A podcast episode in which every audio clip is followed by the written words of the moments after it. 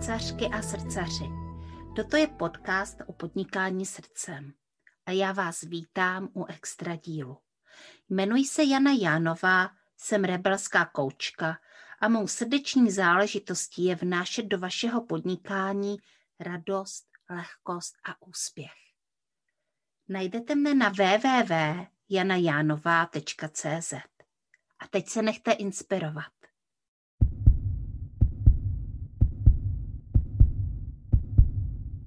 Dobrý den, posluchači podcastu Srdeční záležitosti. Já vás vítám u tohoto extra dílu.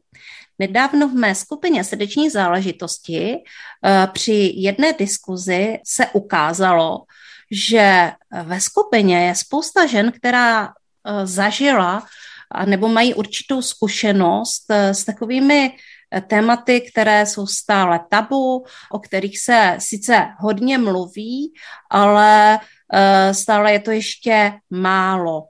A protože jsme skupina podnikatelská, tak mě relativně zaujalo, že i v této skupině je to vlastně tak živé. Je to téma znásilnění, znásilnění žen a sexuálního zneužívání, především v dětství. A v tuto chvíli je tady se mnou v místnosti na Zoomu šest dalších podnikatelek, které toto zažily. A my dneska chceme zažít diskuzi na toto, řekněme, rebelské téma, na toto tabuizované téma a otevřít nějaké další prostory k této diskuzi a k tomu, aby jsme v tom měli jasněji, aby tam bylo větší světlo, aby jsme se něco naučili, aby jsme něco pochopili a aby jsme mohli inspirovat i ostatní ženy, protože já věřím, že toto je téma nás všech žen, že většina z nás se s něčím takovým setkala, ať už v té vyloženě brutální formě, anebo ve formě mírnější. Takže já vás tady ženy všechny vítám, nemusíme jmenovat, ale vy samozřejmě, když budete chtít, tak se můžete v průběhu diskuze představit, můžete taky říct v průběhu diskuze, co děláte a pojďme se bavit. Tak, já s dovolením popovídám asi, nechci povídat svůj příběh, ale popovídám něco o tom, jak to vlastně přišlo ke mně a jaká témata se otevřela. Tak vy všichni víte, že já jsem rebelská koučka a to určité rebelství s tím souvisí. Já jsem nikdy nebyla zneužívána v dětství a byla jsem dvakrát znásilněna ze svého dospělého života a je hrozně zajímavý, jak se to vlastně stalo a že už tomu vlastně předcházely některé věci. Já jsem se cítila jako žena krásná, cítila jsem se otevřená, ráda jsem flirtovala a jako taková ta rebelka, kterou nemůže vůbec nic ohrozit, jsem si to kráčela životem a městem a měla jsem tam takové, jako kdyby hodně posunuté hranice. A na určité úrovni jsem vlastně nedokázala říkat ne, ať už mužům nebo různým situacím. A i když samozřejmě, myslím si, že je to jedna z podmínek znásilnění, říci ne, A, a přesto být znásilněna, tak na určité úrovni, na energetické úrovni to ne, nebylo tak silné a myslím si, že mě to teda přišlo hodně naučit uh, udržet si své hranice a udržet si své ne. Jak vůči sobě, tak uh, vůči mužům nebo agresorům. A tohle je vlastně to, co mě to přišlo naučit. A pojďme se teďka podívat na některé uh, vaše příběhy. Jsme tady jako ve dvou situacích. Znásilnění v dospělosti a zneužívání, dětské zneužívání. Tak pojďme se teďka podívat třeba na to dětské zneužívání, kdy se prostě uh, staly určité situace, těžké situace. Tak jo, kdo začne? A o čem se přesně budeme bavit? Hmm. Tak já klidně můžu začít. Já jsem teda byla uh, zneužívaná otcem A přestože tam vlastně, a je, je zajímavé to, že v tom mým příběhu to nezaznělo, a přitom a vlastně při té situaci, která se tehdy odehrávala. A mě to vlastně dovedlo k tomu, že hmm, jsem se úplně uzavřela a stala se ze mě taková ledová královna. A vlastně a snažila, a asi ještě bych doplnila, že jsem se snažila být neviditelná. Hmm. A, a, a hlavně, abych nebyla moc, aby si mě nikdo nevšiml, protože když si mě někdo všimne, tak se mi tak něco stane. A vlastně ten můj život se stal takovým, asi bych řekla, nebezpečím. A vlastně teď, jak já kráčím tím životem, tak já se snažím zase zpátky zářit, no, a hledám tu svobodu, která tam je, a řekla bych, že pomalu jako roztávám. A, mm-hmm. a mám pocit, že mi to přináší obrovskou sílu a zase jít dál. A vlastně i chuť být tady jako na zemi. Jsem se dostala trošičku. Mm-hmm. A, Hala, Míšo, super. Uh... být ledovou královnou. Ženy, stala se z vás z některé ledová královna? A kde vlastně nastal ten bod zlomu, kdy se to, kdy se to začalo přetvářet v něco, v něco jiného? Tak já na to můžu asi klidně navázat. Já jsem byla zneužívaná dědou, když mi bylo necelých osm a vlastně chodila jsem tam dobrovolně. Měla jsem pocit, že je to asi normální, až pak jsem se zeptala, jestli je v pořádku, že takhle vypadá vztah dědečka a vnučky. Řekla jsem to mámě, ta samozřejmě nevím, jak reagovala, jestli se vyděsila, nicméně od té doby už jsem tam e, nesměla chodit, ale vlastně se e, nesměla. Je to paradox, protože vlastně s dědou to nikdo za mě neřešil. Já jsem měla potřebu to téma otevřít, protože ono se to tak občas periodicky vrátilo. Když jsme třeba potom k němu jeli na návštěvu, nebo tak jsme se museli v noci zamykat, protože se občas objevil v noci v pokoji s, s rukou mezi nohama nejma a vlastně mm, je jakoby, začala jsem se zamykat a pak už jsem měla potřebu to s ním řešit, protože mi bylo třeba sedmnáct, říkala jsem si, no tak to se asi zbláznil, pojďme to otevřít v nějaké diskuzi, pojďme to vyčistit. Což jsem nakonec nikdy neudělala, protože jsem vlastně nevěděla, jak bych ten rozhovor vedla, protože jsem věděla, že na spoustu otázek nedokážu odpovědět, tak jsem se přestala zabývat jím a začala jsem se zabývat sebou, co to mě přineslo, protože jsem na nějaké úrovni byla jakoby, jak jsem byla ponížena jakoby tím mužem a tím, že jsem necítila tu oporu v tom otci ve smyslu postarám se o tebe, nějak tomu zamezím, pochráním tě, tak jsem měla potom potřebu ty muže jako energeticky devalvovat. Takže to moje zamrzlé srdce se projevovalo sice tak, že jsem sice v ní navenek působila, že se nic neděje, ale vevnitř jsem ty muže energeticky vlastně ničila, nebo jsem je až, jako bych řekla, energeticky kastrovala, což se mi dělo hmm. i při sexuálních zážitcích, že třeba i velcí tanci se mnou nemohli spát, protože to prostě nešlo. Protože jsem to energeticky jim neumožnila, takže jim nestálo. Že vlastně mě to udělalo energetickou, já jsem vlastně natolik silně působila na to okolí a úplně jinak. To znamená, já byla femme fatale, jakoby nedostižná, ve smyslu chceš, ale nedostane. Mm-hmm. A vlastně učila jsem se otvírat to srdce a učila jsem se vnímat, kde vlastně proč přišla tahle zkušenost, která mě měla uvízt do větší hloubky, do kontaktu sama se sebou, se svýma temnotama, se svýma minulýma životama, se svýma zraněníma a pročistit to tak, abych já na tom vlastně objevila obrovský vrstvy a hloubky sebe sama. A navíc teď při terapiích a konzultacích můžu říkat klientkám, že jdou věci vyřešit. A protože mám sama tohle hlubokou zkušenost a vím, že se z ní dá dostat, tak mi to dává i určitý určitou možnost vysvětlit těm ženám, že dá se dostat v podstatě ze všeho, když budete chtít. A to je mm. velký. Díky Petro moc za tohle. A my tady máme dneska tu vzácnou věc, že tady vlastně jsou sestry. Tady je Petra a Sonia dohromady. A oni zažívali s tím dědečkem podobný příběh. A mě napadá jedna otázka, která tady, když jsme se bavili ještě předtím, než jsme začali nahrávat, vlastně vůbec nezazněla. A, ale přitom je jako velmi důležitá. Jako vyřešila to některá z vás skutečně na... jakoby na té úrovni tohoto světa. To znamená prostě soud, trest za něco, co se stalo, za něco, co se nemělo stát. Prostě jako vyloženě uh, tou oficiální cestou, protože to je jako hrozně zajímavý. Já jsem to totiž zkusila a dělala jsem to. Při tom druhém znásilnění jsem skutečně prostě si řekla, tohle já nemůžu už nechat prostě. A, a udala jsem toho člověka na, polici, na policii.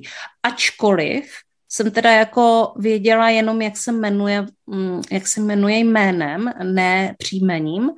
A skutečně proběhl i ten soud a proběhlo to zkoumání.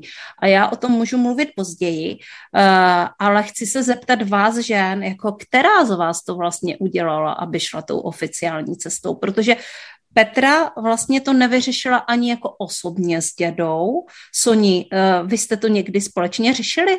Než ono to moc nešlo, protože vlastně já jsem byla hodně malinká, mě bylo pět let a vlastně já jsem to spíš vlastně celý život brala jako, že já jsem dostala trest, že za tím dědou nemůžu chodit, jo, že já jsem to měla ještě úplně až takhle vlastně v hlavě jako před, přetočený, protože jako byl to dědeček, že jo, já ho měla ráda, já za ním chodila dobrovolně ráda, takže vlastně pak, když mi naši zakázali, protože to segra vytáhla, a pak, když mi vlastně naši zakázali tam chodit, tak jsem to vlastně brala, že já jsem ta špatná. Mm-hmm. A až vlastně potom v dospělosti jsem si řešila, co se vlastně stalo a jakým způsobem. A už teda moc nebyla příležitost, protože děda už nebyl a vlastně se o tom ani, protože to byl vlastně rodinný příbuzný a nedělo se to jenom nám, ale vlastně i pravděpodobně i sestřenicím, tak vlastně to téma je obrovsky těžký vytáhnout, protože, protože pravděpodobně sestřenice, která vlastně to neřešila, tak umřela na rakovinu.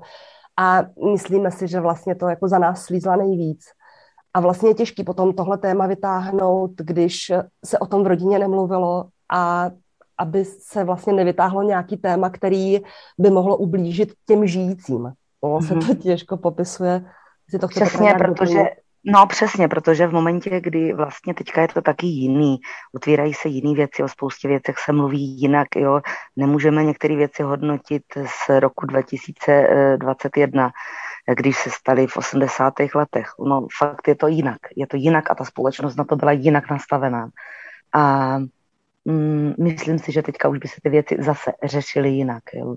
Ale tím, že vlastně mm, děda umřel, když mi bylo, nevím, třeba dvacet plácnu, eh, takže v době, kdybych už mohla, měla už ty nástroje k tomu to s ním řešit já, tak už nebylo s kým. A nebo to už bylo v době, kdy už na tom byl tak, že vlastně bych opravdu poškodila, jak říkala ségra, ty žijící příbuzný, který mm, jako samozřejmě dobře zamíchalo by to zajímavě s dynamikou rodiny, ale bylo by to už to, co chceme. Třeba jak se mluvilo tady o té sestřence, tak ona měla e, třináct let rakovinu e, v hlavě, měla vlastně za sebou tři různý kolečka, rakovina, met, jako operace, metastáze a tak. A protože byla nejmladší a dostávala od dědy největší čokolády a bydlela ve stejném baráku jako ona, tak z největší pravděpodobností to opravdu slízla nejvíc z nás všech. A co už by se dalo řešit? V tomhle stádiu rakoviny už nešlo pomocí. Kdyby se to otevřelo, tak její máma by se asi zhroutila při představě, že vlastně teďka umírá dítě, protože její táta, no tak to vůbec. Takže vlastně otvírat to takhle rodině už vlastně za nás nemělo tu hodnotu. Vlastně to podtrestání v tom vnějším světě už nemělo ten přesah, už nemělo tu hodnotu, už nemělo jakoby koho zachránit. Mm-hmm. Vlastně my jsme se pokusili zachránit sebe na té jak fyzické, tak duchovní úrovni, ale v té realitě toho přesahu, toho zločina trest, už by to podle mě tuhle sílu nemělo. Nebo jsem to tak cítila. Nebo nikdy by mě to asi už nenapadlo to řešit. Vypadá to, že se vám to uh, povedlo, nebo že se vám to vede docela uh, dobře. A uh, ještě se znovu zeptám, jako někdo jiný, řešit, řešil to skutečně někdo jiný prostě tím, že šel udat toho člověka jakoby na policii, nebo když, to, když se to třeba dozvěděl někdo z rodiny. Uh, chápeme, že Sonia a Petra, uh, že, že by to asi... Uh, že tehdy jako prostě na to nebyla atmosféra, ale někdo z vás prostě řešil to?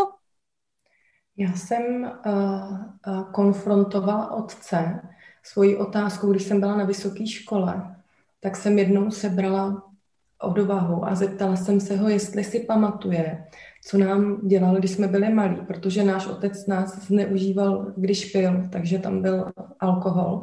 A on vlastně uh, za náma chodil jenom, když byl vlastně pod vlivem, a když byl střízlivý, tak ne. Takže já jsem se ho zeptala, uh, jestli si to pamatuje. A on mi na to odpověděl, že si to pamatuje a že si za to svým způsobem můžeme sami. A to byla pro mě uh, jakože absolutní stopka, že, uh, že, že, že, že, že dál ne touhle cestou, že nemá smysl to řešit vůbec jako na těchto úrovních, že je důležitý, uh, co já si s tím uh, udělám, s tím, co si nesu. A mám pocit, že uh, řešit to na úrovni toho rodiče nebo toho násilníka je úplně, to je jeho prostě. A on s tím musí žít. A, nebo za mě je to tak, že on s tím musí žít a že já nemůžu zasahovat do toho jeho příběhu. A když se na to budeme koukat z té úrovně těch duší, že jsme se třeba na tom někdy někde domluvili, že se tohle na tomhle světě odehraje, tak, uh, takže vlastně je to tak. Já si musím pořešit to, co to událo se mnou, a abych tady teda mohla být svobodná a šťastná. A to, co, to, co on dává, to smysl, že? A to, a to, mm-hmm. to, on... Já jako rozumím, rozumím tomu, co říkáš, ale uh, potom, potom tady jakoby chápu, jako, že může existovat nějaká domluva jako mimo tento svět, tohle si tady uděláme. Uh, nicméně dotkli jsme se vlastně i toho, co se třeba děje uh, dětem, uh, našim dětem, našim dcerám prostě na středních a vysokých školách. Uh, mluvila o tom předtím, než jsme začali nahrávat prostě Petra. To znamená, tohle téma se otevírá a vlastně padají hlavy. Uh, Peti, klidně, klidně povídej. No, já jsem se dostala k nějakému dokumentu, který nahráli studenti DAMu, je to normálně na YouTube, jmenuje se to, nevím, jak přesně, něco jako Nemusíš to vydržet. A je to o tom, co se děje na vysokých školách za sexismus a za obtěžování a za vlastně uplatňování té moci kantorů vůči studentům. A pod tím ve vláknu se ozývalo spoustu jiných žen, i mužů tedy z jiných škol vysokých, s tím, že i u nich se to děje, i u nich je to téma, akorát, že vlastně ta DAMu s tím šla ven a natočila tady ten pamflet, který zveřejnila a který rozhýbal asi nějakou situaci, anebo možná ne, nebo jenom veřejnou diskuzi. Já samozřejmě nevím, co dál to bude mít za efekt, ale prostě rozhodně se to téma otevřelo, že tyhle věci se dějou a že to spousta lidí bere za normální. Prostě on se takhle choval, on to takhle má. A hmm. vlastně nikdo nevnímá, že navíc, jak jsou to na vysoké škole už um, dospělí lidi, um, kterým je osmnáct a víc, tak má spousta široké veřejnosti a zejména té mužské pocit, že uh, si ty přece ženy sami můžou dobrovolně říct, do čeho jdou a do čeho nejdou, a že pokud do toho jdou, tak přece z jejich strany nedošlo k žádnému pochybení. A myslím si, vy jste tady zmínili, ještě předtím, než jsme začali nahrávat, a určitě se k tomu vrátíte vlastně v tom znásilnění téma určité stuhlosti a určitýho toho, že nejde v té situaci nic dělat, i když vy víte, že to není dobře. A i ty si tady zmínila to, že vlastně to ne na energetické úrovni nebylo vnímané jako ne. Mm-hmm. Nebo možná ani nebylo vysílané jako ne. A tohle je to, čím se vlastně uh, brání ta, ta skupina těch nařčených, že oni přece o tom neměli dostatečnou informaci. Takže proto je to téma tak složitý, protože na jednu stranu ano, děje se to, na druhou je to společností do nějaké míry tolerováno, na druhou, na další stranu vlastně není jasný z hlediska těch jakoby obětí, když pokud bychom je tak nazvali, že vlastně se dostatečně nevymezí v tom, jak to vlastně mají a ne, ne, nestojí si natolik sami za sebou, aby k tomu nedošlo. Mm-hmm.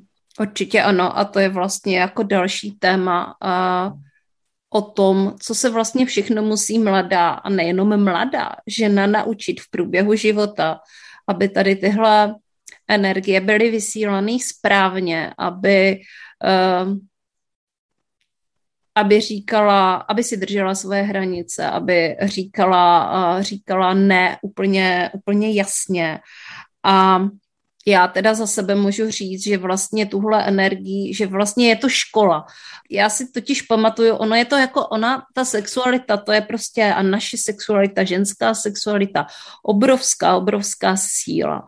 Tak si ze svého dětství pamatuju, že jsem se, eh, nikdy jsem neměla úplně jako možnost tady tuhle svoji sexualitu projevit a, a vnímala jsem tu sílu eh, a chtěla jsem to udělat.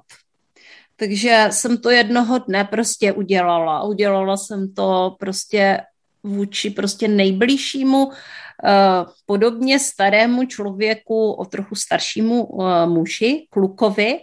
A ono to teda jako neskutečně zabralo, ale jako prostě byla to zkouška, bylo to poprvé, pro boha, jako pak jsem samozřejmě jako musela vykazovat tady toho muže od nás, od nás z domu. Tehdy jsem si jako dokázala říct ne a on byl natolik jako citlivý, že to uslyšel. A, a, ale je to vlastně hodně jakoby o téhle dynamice, že na muž a, a, dovolení a, a Uh, jak to teda jako vnímáte vy? Jako co se stalo vám? Nevím, někdo, kdo ještě třeba nemluvil? Já bych se ještě vlastně jako, jak jsi se uh, ptala vlastně, jestli uh, jsme šli třeba to oznámit na policii, mm-hmm. protože mě třeba v dospělosti se stalo, že mě uh, kamarád uh, se snažil uh, pořád zbalit, já jsem pořád mu říkala ne, a on mě pak požádal, jestli bych nemohla přijít k němu domů ho stříhat kvůli tomu, že je nemocnej a nemůže přijít. A já jsem mu na to prostě blbě, blbec kývla. A on mě dal do pití drogu a najednou prostě já si nic nepamatuju, jenom prostě si pamatuju ten záblesk, jak jsem s ním sexovala, jak prostě se to dělo a pak si zase nic nepamatuju a pak mě ještě vlastně jako předal, prodal nebo jakkoliv, to už je potom už takovej další jako příběh, který jsem zjistila z jedné regrese, kterou jsem si pak jako vlastně na to dělala, abych se z toho nějakým způsobem dostala a sexovala jsem vlastně i s tím dalším mužem a potom, když jsem se jako nad tím, jako prostě, protože jsem se ráno probudila úplně jako v šoku, kde to jsem, úplně s cizím chlapem a pak jsem si to všecko poskládala a že vlastně si to nepamatuju a pak jsem se ho na, na to zeptala a on říkal, vždyť se ti to líbilo. A e, já, jsem, já jsem vlastně byla v takovém jako šoku, že když jsem jako řekla, že to jdu nahlásit, tak on mě řekl, vždyť ti to nikdo neuvěří. A tímto způsobem vlastně mě úplně vlastně jako otočil vlastně tu moji cestu, jako že bych to vlastně šla nahlásit. A vlastně jsem se začala stydět sama za sebe a vlastně se mě, ve mně objevil stud, že jsem to vlastně jako udělala, že za to můžu já a že vlastně já jsem ten, kdo, jak, jako bych si to otočila v té hlavě, jako kdybych, já si tam schválně dala tu drogu jako do toho pití, abych si mohla užít a dělala, jako že je to všechno v pořádku. Ale to je prostě jenom v takovým, v takovým manipulativním stavu vlastně od toho muže, který mě řekl, on ti to stejně nikdo neuvěří. A já jsem mu uvěřila tady tuhle větu, A takže tím pádem jsem to vlastně nešla nahlásit a vlastně jsem se za to dlouhou dobu ještě styděla a dlouhou dobu jsem vlastně o tom ani neřekla, ani třeba nejbližší kamarádce, protože to bylo pro mě tak hluboký, tak silný, tak nepříjemný, že vlastně já jsem sexovala ještě s cizím chlapem, ještě s dvouma chlapama vlastně jako v jeden den, v jednu noc vlastně a bylo to pro mě jako, že já jsem vlastně začala se stydět sama za sebe, za to, co jsem udělala. I když to bylo pod vlivem drogy, o které já jsem vlastně vůbec ani nevěděla. Mm-hmm. Ty jo. Takže... Tady toto je velmi silný příběh. Já jsem teda taky v té, té druhé situaci jsem byla um, jakoby uh, zdrogovaná a to teda uh, a já nebyla jsem zdrogovaná, takže já bych si něco dala. I když jsem teda byla jako přiopila, což je jako druhá věc, že jako ještě vlastně tyhle situace se velmi často stávají pod nějakým vlivem, že jo, uh, protože jsme, nebo já jako znásilněná jsem samozřejmě byla jakoby otevřenější a, a díky tomu tam prostě proběhlo i jako nějaké to pozvání, ale to tam, kde byla jako skutečně překročená míra, že jinak bych možná ani nikam jakoby nešla, ale že to bylo to, že vlastně když já jsem řekla jako skutečně to ne, tehdy u nás doma, teď ten muž šel, nevím, jako kde to vzal, jestli si to koupil v drogérii, anebo si to prostě, nebo jsem to měla něco doma. A prostě v jednu chvíli jsem se jako na své posteli probudila. A on nade mnou stál prostě s kapesníkem, který mi přitlačil na obličej. A pak už jsem se teda probudila vlastně jako při tom aktu.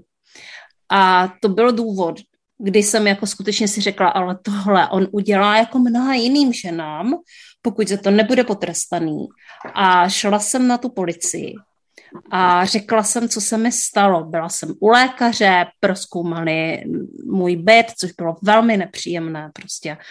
Uh, odnesli si uh, vlastně povlečení a jak pro mě bylo, odebrali mi krev a jak pro mě bylo jako neuvěřitelně šokující, když se ukázalo, že vlastně v té krvi je alkohol, ale není tam ta droga, nebo prostě nevím, jestli to byl toluen, nebo jestli to bylo prostě něco jiného. To já vůbec netuším, bylo to prostě nějaký ředidlo, něco takového. Tak, že to vlastně už v té krvi nebylo, i když já jsem šla... jako odpoledne vlastně jsem tam byla na té krvi, tak už to tam nebylo a to bylo pro mě šokující a díky tomu ten člověk jako potrestaný nebyl, protože na to vlastně jako by důkazy nebyly. A vlastně před tím soudem, kdy já jsem ho obviňovala, on se se mnou chtěl mimosoudně vyrovnat. Já jsem s tím nesouhlasila a šla jsem skutečně do toho, prostě do té, do té akce.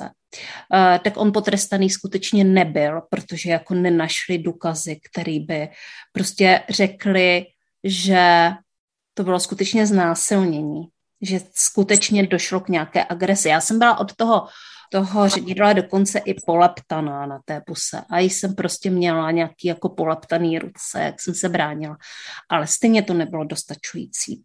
Takže to jako vlastně mě to jako přivedlo svým způsobem ještě k většímu, sice jsem byla na sebe hrdá, že jsem do toho šla, ale zase jsem byla zklamaná, že jsem prostě nedosáhla jakoby toho svého jako výsledku, že vlastně mu to prošlo, ale na druhou stranu on si tím vlastně musel projít taky.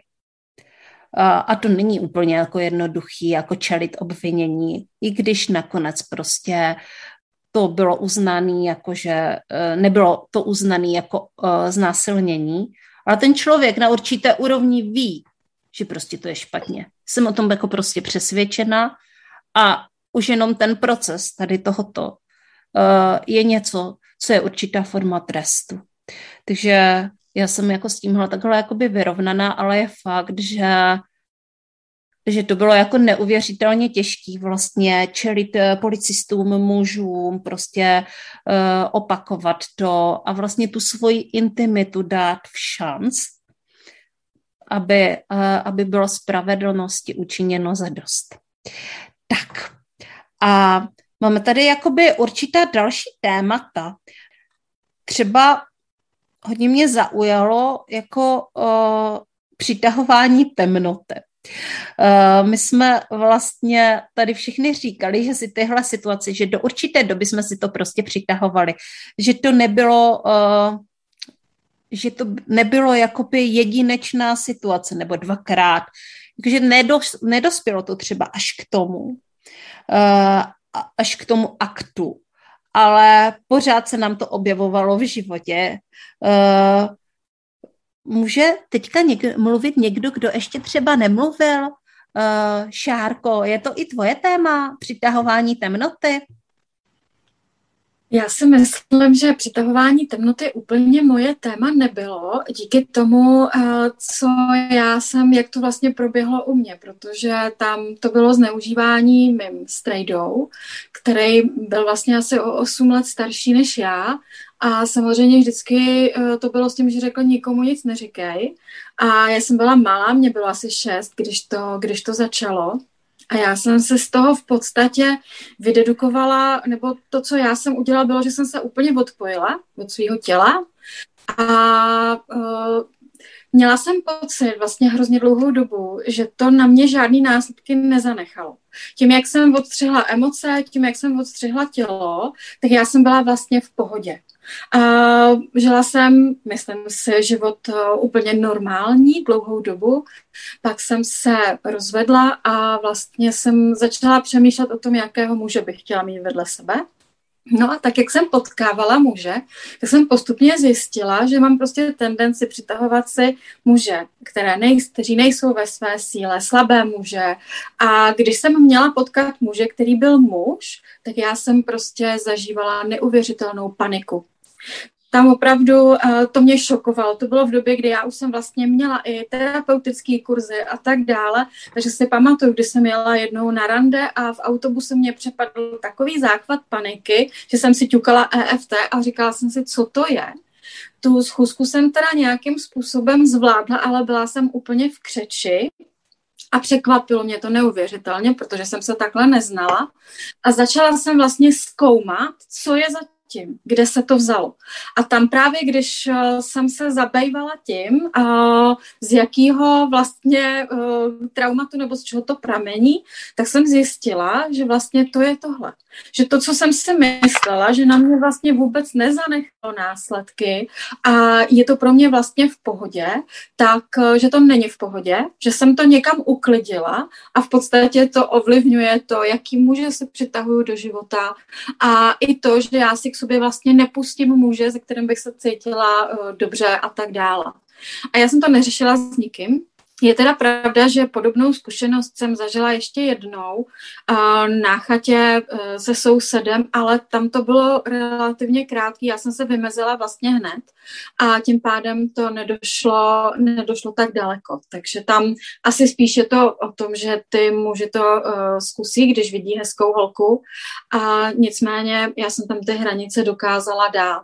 Uh, pro mě bylo hlavně největší překvapení to, jak něco, co já jsem vlastně neřešila dlouhou dobu jako zásadní trauma, prostě pak vylezlo a myslím, že docela dlouhý roky jsem se s tím nějakým způsobem potýkala a myslím, že se mi to nakonec, nakonec podařilo. A když se dívám zpátky, o co tam vlastně šlo, protože mám ty tendence vždycky na těch situacích hledat to, co pro mě bylo dobře.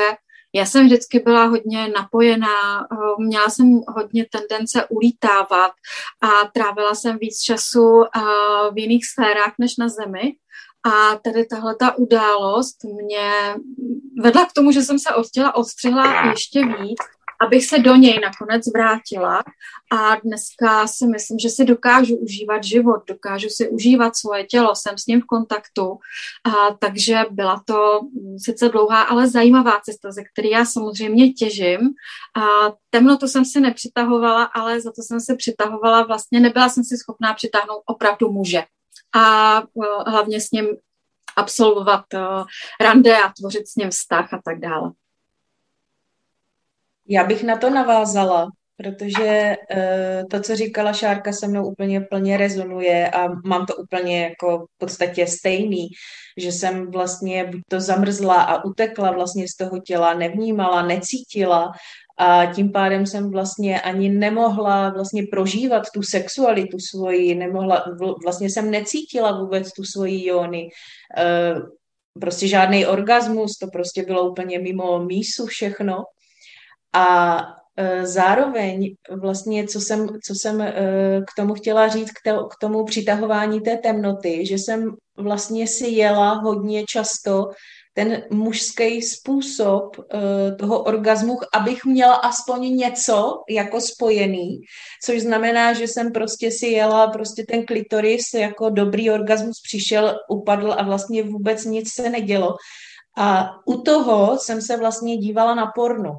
A to je to, ta temná stránka, jako to vnímám u sebe jako hodně přitahování vlastně právě, protože jsem si jela vlastně tady tohleto, tak jsem si to zároveň i přitahovala vlastně takový muže, který tam nemají žádný city, který prostě jsou taky úplně jakoby odřízlí a dej jim vlastně jenom o to a je, jenom, jenom vlastně to bylo takový jako jetí, Na, na, na, úplně na povrchu, úplně bez nějaké hloubky, srdce prostě uh, a tady v tomto módu. Takže to bych vlastně chtěla říct, uh, že jsem měla fakt období, kdy jsem prostě se dívala na to porno, dělala jsem si to sama uh, u toho, až vlastně jsem prošla nějakým jakože tyjo, tohle ale jako není úplně oká.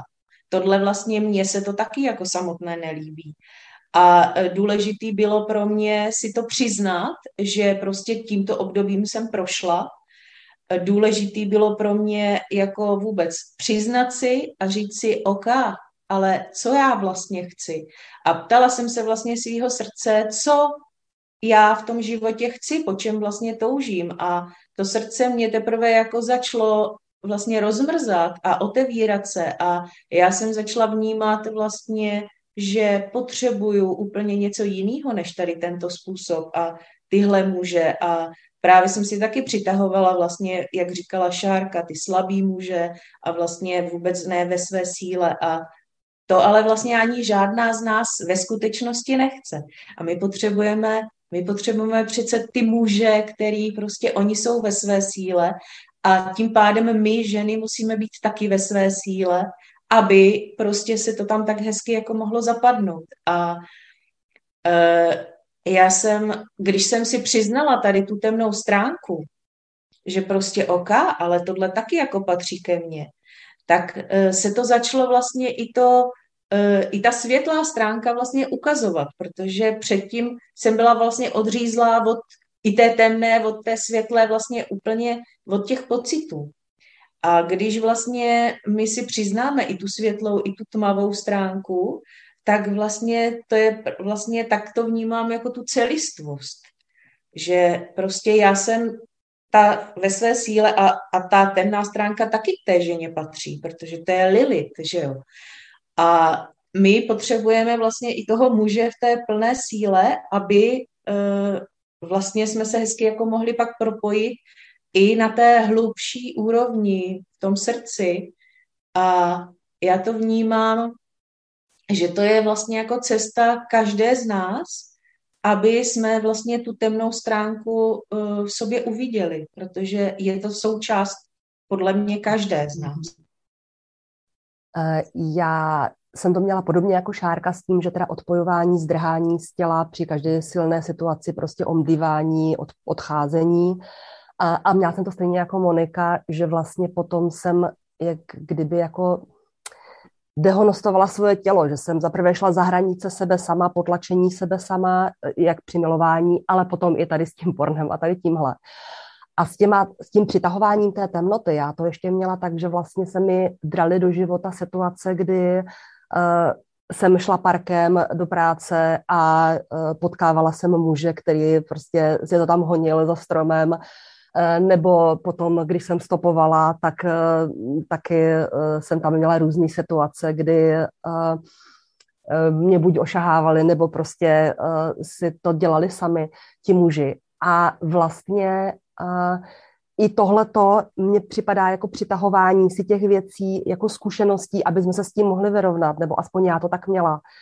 Takže potom jsem i vlastně v práci byla osm let sexuálně obtěžovaná, že to opravdu docházelo do, do rovin, jako opravdu ošahávání a, a až jsem se vlastně tomu postavila a vlastně jsem se postavila i do té své síly, tak se to jak kdyby zacelilo, ukončilo a ty situace už nepřichází a já se můžu léčit. A ano, taky bych si přála mít vedle sebe toho muže, který je v té plné síle, ale já vím, že třeba moje uh, plná síla je to stále lepší a mý muži, uh, které potkávám v životě, jsou více muži, ale pořád tam vlastně ta nedůvěra v ty muže, cítím, že tam pořád je. je to... Já bych ještě chtěla k tomu dodat, že mám pocit, že se vlastně buď ta žena dostane do role jakoby oběti a úplného stažení se a úplného strachu z toho, co bude odcházení z těla, nedůvěry k mužům a tak, nebo se dostane do toho, musím to zvládnout, ale takovým tím právě mužským způsobem. Takže v ní naroste tak obrovské množství té mužské energie, té provokace nebo síly, nebo zdánlivé síly vlastně, tím jakoby mužským způsobem, že zase si přitahuje ty slabý muže anebo ty muže v té, v té hodně ženské rovině, aby vlastně vyvážili tu její stránku. Já třeba, když jsem se seznámila s svým mužem, s kterým jsem dohromady dvacet let, tak byl daleko víc v ženské energii a já v mužské, než jsme teď po dvaceti letech vlastně práce za prvé na sobě a za druhé i na tom vztahu, že vlastně jsem daleko jemnější, křehčí, eh, laskavější, mám daleko víc otevřený srdce a daleko víc tu ženskou energii, než jsem měla dřív, protože se to vlastně v tom páru vzájemně vyvažuje. Takže vedle mě se ten muž, který ze začátku vypadal vlastně slabý a ženský a tak, mění vlastně v, v muže úplně jinýho, než jsem si myslela, že vlastně je, tím, jak vlastně přitahujeme k sobě tu realitu, která na nás adekvátně reaguje tím, jak my se měníme, tak ona se může měnit taky. Moc krát děkuju, Peťo, za tohle téma, že vlastně to léčení může probíhat i v tom páru, tom páru. A že vlastně to může i v tom stávajícím páru vlastně jako zafungovat. Právě proto jsme si možná přišli do cesty, aby jsme si tady tyhle věci společně uh, vyřešili a uh, aby jsme si je vyléčili a nakonec společně z toho vyjdeme silnější a propojenější. Uh, pojďme si taky říct, že ať jsme na jakékoliv úrovni vlastně té cesty k tomu být ve své síle, tak je to v pořádku. A když to prostě třeba nemáme ještě vůbec zpracované, nebo to máme zpracované částečně, tak je to pořád v pořádku, protože jsme na té cestě a uvědomujeme si to. A už jenom to, že jsme tady teďka společně a povídáme si, tak je jasný, že jsme prostě na té cestě. A já bych poprosila ještě Radku, která tady s náma je a ona je venku a mlčí a vím, že to, že je na cestě, je určitě i její téma. Tak pojď, Rado, říct, co máš k tématu, co dodat. Jano, děkuju moc za slovo. Já tady uh, jsem s vámi v srdci a můžu se podepsat pod všechno, co ženy říkaly.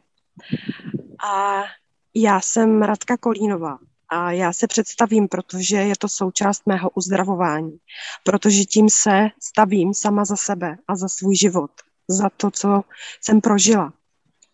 A přesně, jak si to říkala, já jsem se začala uzdravovat až teprve po tom, co jsem potkala svého současného manžela, když mi bylo třicet šest let. Tak moje tělo navnímalo, že jsem v bezpečí, nebo že, že je tady nějaká šance na bezpečí a okamžitě mi začalo otevírat moje traumata, o kterých jsem vůbec nevěděla.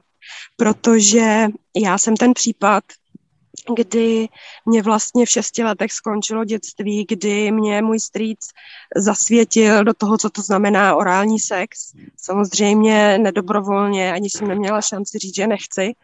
protože jsem byla vychovávaná k tomu, že prostě děti poslouchají uh, jako rodiče a, a starší. A dokonce mi potom samozřejmě řekl, že za to můžu já, takže já jsem si prostě myslela, jasně, je to moje vina. A udělala jsem to, že jsem na to zapomněla, protože on taky říkal, že nic se nestalo. Takže já jsem to pohřbila v sobě a, a šlo to dál. A v devíti letech potom na pionýrském táboře, protože jak jsme se tady bavili o temnotě, tak už jsem v tom měla. Měla jsem ty energie, že té oběti a toho přitahování a ten tra- to trauma funguje totiž tak, že ono se snaží uzdravit. Takže neustále nám přitahuje do těla, do, do situací, kde my máme šanci uvidět, co máme v sobě. A já prostě v těch devíti letech na pionýrském táboře zase tam ten hlavní vedoucí mm, mě zneužil. Nebyla jsem jediná. Nechápu to prostě, že, že ostatní ho kryli, o tom se muselo vědět. Ale prostě tak to v sedmdesátých letech bylo. A opět jsem to vyřešila obligátním, nic se nestalo, zapomenu na to. Tentokrát ale však to mělo ten důsledek, že jsem úplně moje duše opustila tělo, totálně jsem se disociovala a vlastně jsem od té doby žila jako tělo bez duše. A jak mý rodiče mi říkali spící pana, já jsem vlastně vůbec nikomu nic neřekla a zapomněla jsem na to i já sama. Ale celý život jsem se znásilňovala. Celý život jsem nechala ostatní, aby mě znásilňovali na všech rovinách. Um, to znamená, dělala jsem věci, které mi nesvědčily a já jsem vlastně vůbec nevěděla, kdo jsem, co chci. A až v podstatě v těch třiceti šesti letech uh, se mi to všechno otevřelo a já jsem se začala uzdravovat.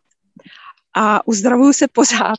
Já už jsem si myslela, že jsem uzdravená, ale letos se ukázalo, že opět jsem se ponořila do toho svého podsvětí a došla jsem si tam pro další svoje části, které byly zamrzlé, protože já jsem se pohybovala tak, jak těch třicet let jsem vůbec nevěděla, co se mi stalo, ale fungovala jsem jako zneužitá. Tak jsem, tak jsem byla velmi necitlivá a pohybovala jsem se mezi tím agresorem a mezi tou ledovou královnou. A i já jsem ubližovala, protože to trauma potřebuje předat dál, tak to funguje. To znamená, že i já jsem předávala trauma dál. A za těch kolik, patnáct šestnáct let, co se uzdravuju, mám velmi dobře prozkoumaný, o čem to je to trauma. A mě ta moje situace a můj život dnes, tak jak se na to dívám já, neměnila bych to. Je to prostě můj život. A přinesl mi velkou sílu, protože tolikrát, kolikrát já jsem padla, tolikrát já jsem zase vstala. A vím, že prostě zvládnu spoustu věcí a nejsem už na to sama. Mám skvělýho muže, mám rodinu. Když jsem to vlastně řekla rodičům, můj táta zavolal strýci a řekl mu, že ví, co se stalo. No strýc ten samozřejmě řekl, že, že o ničem neví, že nic takového nebylo. Že jo. Ale to je prostě tak. Dále mě to dalo obrovský soucit s druhýma, sama se sebou. A dalo mě to obrovskou moudrost, protože temnotu jsem prozkoumala opravdu detailně a stále zkoumám, protože když celý život jsem nenáviděla sebe, celý život jsem nenáviděla muže i ženy a celý život jsem nenáviděla Boha, tak to byla jízda temnotou. A dneska, jak říkám opravdu, nic bych neměnila ze svého života. A je to, je to můj, já bych řekla, že to je moje mise a že právě proto je mým záměrem pomáhat i ostatním ženám, které něco podobného prožily a hlavně pomoct sobě, abych se uzdravila. Mhm. Děkuju. Děkuju moc, Radu, za tedy vlastně takovou jako úžasnou silnou zpověď. A dostáváme se k otázce, kterou ty si už vlastně otevřela. A podle mě je to i poselství, jedno z poselství tohoto podcastu, tohoto dílu. Co když jako to zlé může být uh, pro něco dobré. Jakým skvělým věcem nám to dalo vlastně přístup?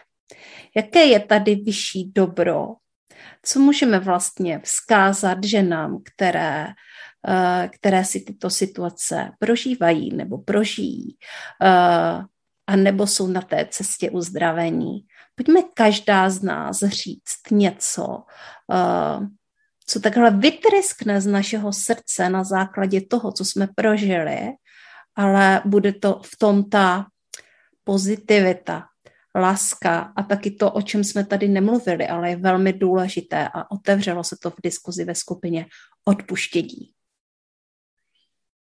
Já za sebe uh, jsem dokázala odpustit a byl to jeden uh, z nejdůležitějších kroků na té cestě. Najednou jsem dostala křídla, najednou jsem uh, dostala prostě... jsem vzala uh, tu moc do svých rukou, stala jsem se zase tvůrcem, prostě jsem šla a otevřeně jsem odpustila. Tak jak já jsem hodně často velmi přímá, přímá a impulzivní, tak takovýmhle způsobem jsem šla za člověkem, který mi udělal mm, velmi bolestivou věc. A uh, svým způsobem jsem se nechala změnit život. Jsem tu situaci obrátila, stala jsem se tvůrcem, tvůrkyní a odpustila jsem mu. A dodalo mi to velkou radost a lásku do života. Tak tohle je jako moje poselství, ale nechám promluvit teďka vás, jaké je to vaše poselství, co chcete prostě říct ženám, našim kolegyním, našim sestrám. Já, jestli bych mohla, já vlastně... cítím hlubokou vděčnost za to, co se stalo, protože díky tomu poznávám naplno sama sebe, poznávám naplno svoje tělo, lásku, všechno, vlastně vidím všechno i kdyby jinýma očima a jdu daleko víc do hloubky, jak už tady řekla, říkala Monika, vlastně daleko víc do hloubky u, u všeho, co se děje. A vlastně, kdyby nebylo této situace, tak bych vůbec nebyla tam, kde teďka jsem.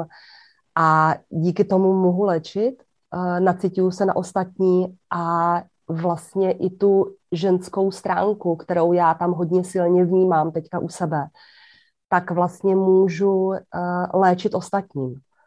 A je to, já to beru jako dar vlastně tady, to, tady tu situaci celou, kterou, která, která přišla.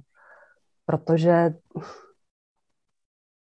odpuštění tam nastalo uh, rozhodně a i když se vyplavují občas ještě nějaké střípky, uh, nějakých bolestí v těle nebo zranění, tak uh, to odpuštění už tam proběhlo jak dědovi, tak hlavně mě, že sama sobě jsem odpustila. A to je to největší uzdravení, který může být. Děkuji moc, Sonio. Tak já bych navázala na sestru.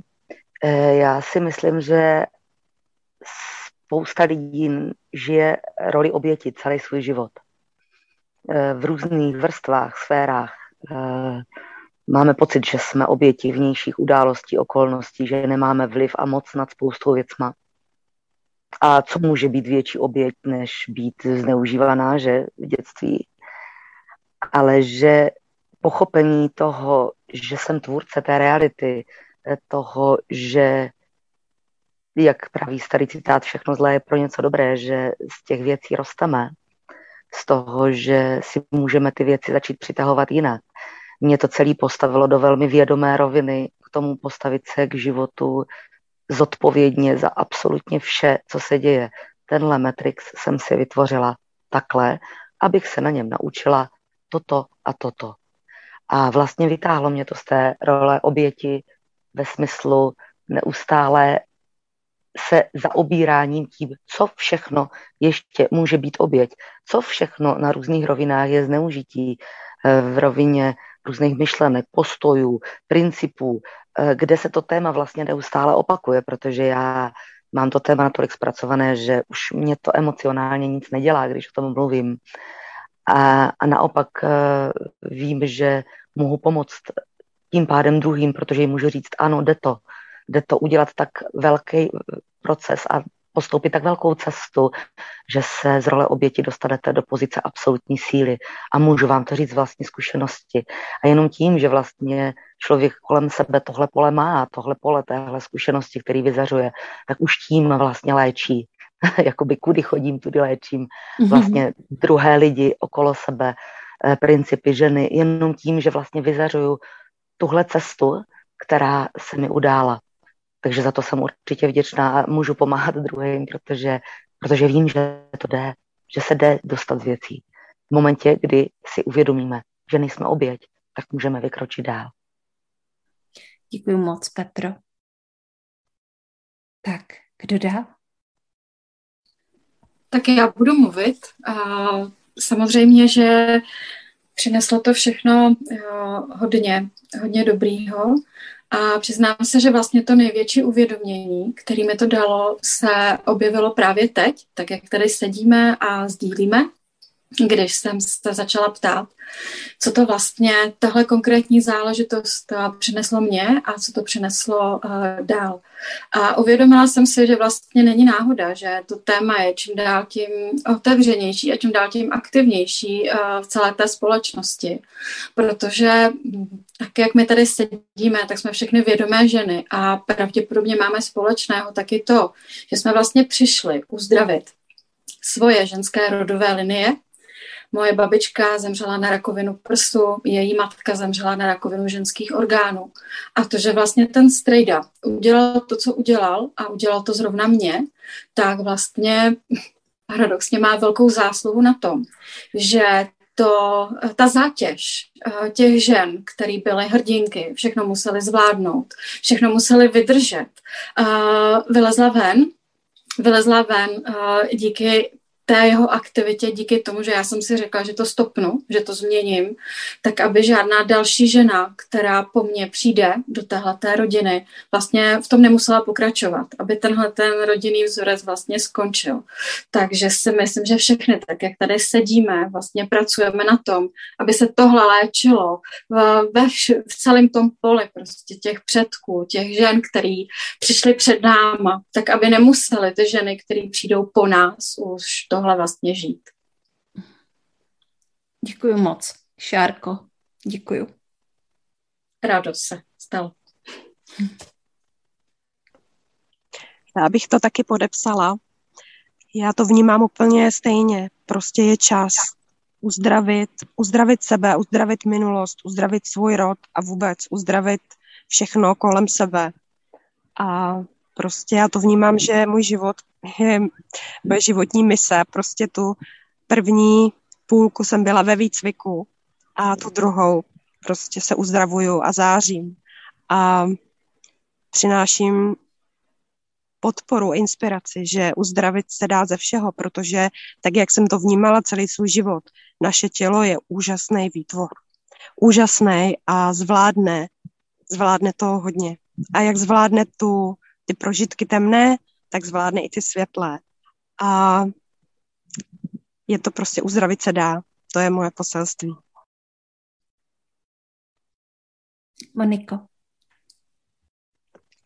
Tak já se zase můžu podepsat tady pod všechno, co už bylo řečeno a e, za mě je hodně e, velký a důležitý je Že, že jsem se díky tomu, co se mě přihodilo a těch příběhů je fakt mraky, že jsem se mohla podívat fakt jako do té hloubky, do sebe a začít vnímat to svoje tělo úplně jiným způsobem, než jenom jako tělo, ale že to je vlastně součástí mé bytosti a začít vnímat i tu sexualitu, že to je vlastně posvátný, že to je dar, že tohle jsou věci, které uh, my jsme dostali darem od Boha, od našich rodičů uh, a tak, jak my to žijeme, tak uh, my se můžeme uzdravovat přesně tím způsobem, že když se nám něco uh, špatného v uvozovkách, negativního, nepříjemného stane,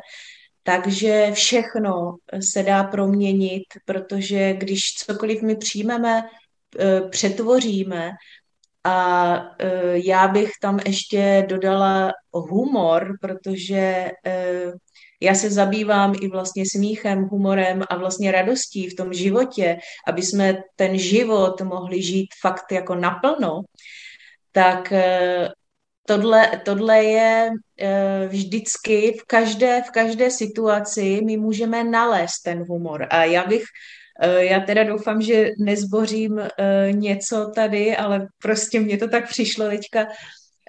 Bych chtěla říct jednu takovou historku, která vlastně se stala mé kamarádce. My jsme chodívali do sauny, ještě když jsem žila v Brně, a přes vlastně ona bydlela přes park Lužánky prostě, a teďka my jsme se sešli všichni vlastně v té sauně a teď jsme si povídali, jak, jaký jsme měli den, a najednou jako no já jsem žehlila včera a teďka ta kamarádka: Ježíšmarja, já jsem, já jsem zapomněla vypnout žehličku. A teďka teda ona si na sebe, jak byla nahá, že jo, v té sauně, tak jenom nasunula kozačky, oblíkla kabát a běžela domů přesně přes ten park, jako vypnout tu žehličku, běžela zpátky a na té zpáteční cestě se jí stalo to, že prostě v tom parku kabátník prostě otevřel, že jo, teďka tam byl nahej, teďka ona koukala a vlastně nic jiného ju nenapadlo, než prostě otevřela ten kabát svůj taky, a ten borec byl úplně v šoku a ten zdrhl, a vlastně tímto způsobem vlastně, že ona vlastně zareagovala tak, jak zareagovala, tak si myslím, že v něm taky jako něco mohlo se to, že to třeba už jako nedělal a ne, nedává dalším a dalším jako lidem, jo. Takže já bych chtěla dodat jako do toho, do toho sdílení ještě trošku jako humoru, že vlastně všechno, co my vlastně prožíváme, můžeme si otočit i na ten humor, radost a smích, i když se nám stane přesně jako takováto věc. Tak tohle je jako neuvěřitelná uh, historka, děkuju. Ještě poděkuju Radce Kolínové, které jsem možná zapomněla poděkovat Radu, uh, možná, že jsem to neřekla nahlas, takže to teďka říkám nahlas.